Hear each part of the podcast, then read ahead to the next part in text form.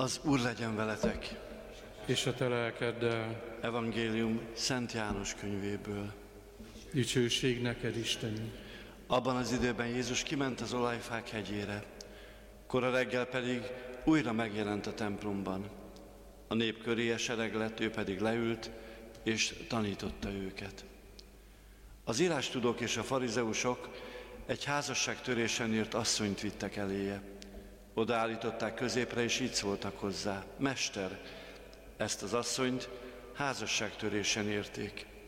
Mózes azt parancsolta a törvényben, hogy az ilyet meg kell kövezni. Hát te mit mondasz? Ezt azért kérdezték, hogy próbára tegyék és vádolhassák.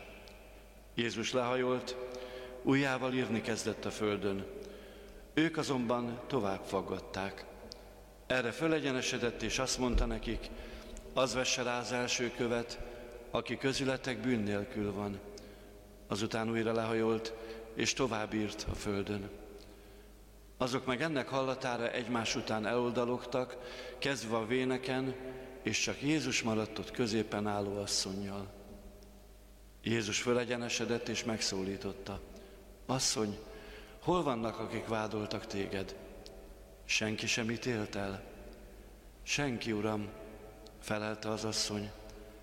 Erre Jézus azt mondta neki, én sem ítélek el, menj, de többé ne védkezzél. Ezek az evangélium igéi. Áldunk téged, Krisztus!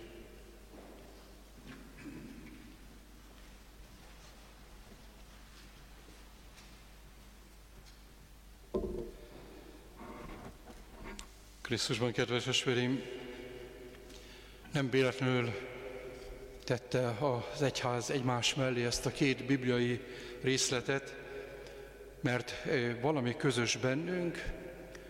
Az egyik egy ártatlan, akit el akarnak ítélni, aki a halálával kell az, hogy, hogy hát elszenvedje tulajdonképpen az igazságát, hogy ő nem követel bűnt, nem megy bele a bűnbe, hanem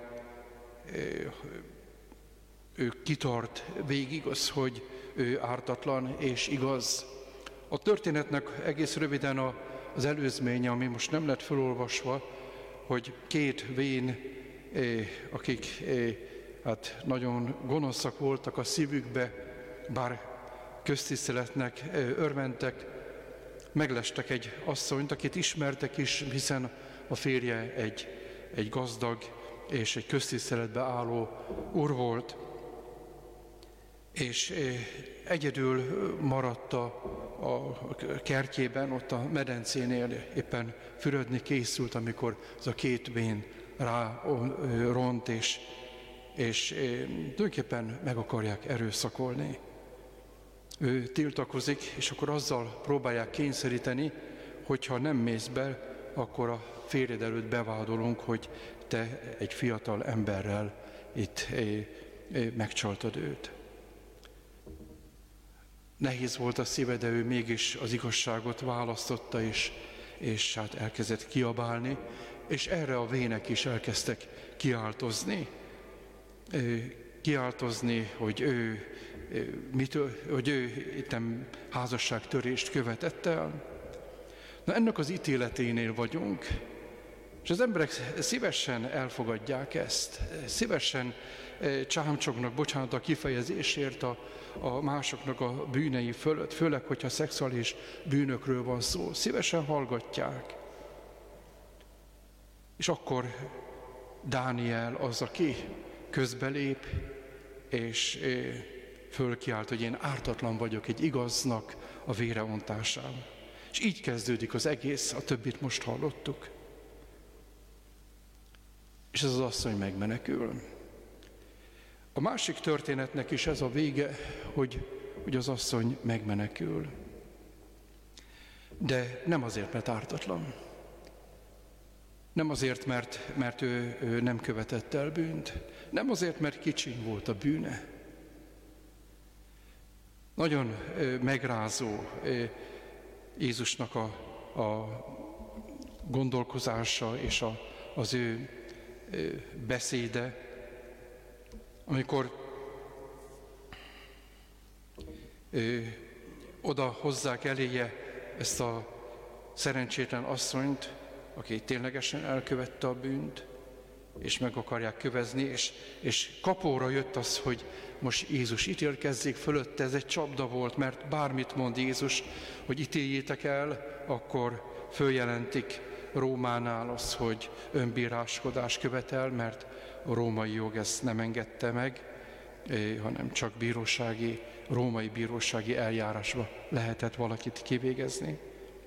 Ha pedig azt mondja, hogy ne ítéljetek el, akkor pedig a nép előtt vádolják, hogy nem mózesi törvények szerint jár el. És hát szintén tudjuk a történetet, nem mondom el még egyszer, hanem, hanem Jézusnak az irgalmára tekintsünk most. Amikor írja, és valószínűleg az ő bűneiket írhatta, akik, akik vádolták, akik, akik eh, szembesültek azzal az, hogy, hogy hát ők is szinte ugyanolyan bűnösök, mint ez az asszony, és elkotródnak, akkor kérdező, senki sem ítél el téged. El tudom képzelni az asszonynak ezt a felszabadultságát, és, de még remegését, az, hogy senki, Uram. És itt nagyon-nagyon fontos dolog hangzik el, ami, ami a mai világgal szembe megy, hogy én sem ítélek el, menj, de többé ne védkezzél. Nem azt mondja az, hogy most megúsztad, nem azt mondja azt, hogy hát ez nem is volt olyan nagy bűn, nem, nem, nem elkenni, a, nem azért jött az, hogy elkenje a bűnt, a bűn az bűn. Csak irgalmas, az Isten irgalmas. És ez a mondat is egy fontos mondat, hogy menj, de többé ne védkezzél. Most szabad vagy, föl vagy oldozva, de többé ne védkezzél. Ahogy mondtam a bevezetőben, hogy kettős üzenet van, maga az előkép, hiszen Jézus is ártatlanul lett elítélve, tehát az ártatlansága jelenik meg a Zsuzsanna és a Vének történetében, és a másik pedig az ő hát, e szenvedése, az ő keresztje, a kereszt áldozata, amely meghozza a bűnöknek a bocsánatát. Mai nap így gondoljunk a saját bűneinkre, így kérjünk bocsánatot az Istentől, és így értsük meg ezt a mondatot, hogy menj, de többé ne védkezzél. Amen.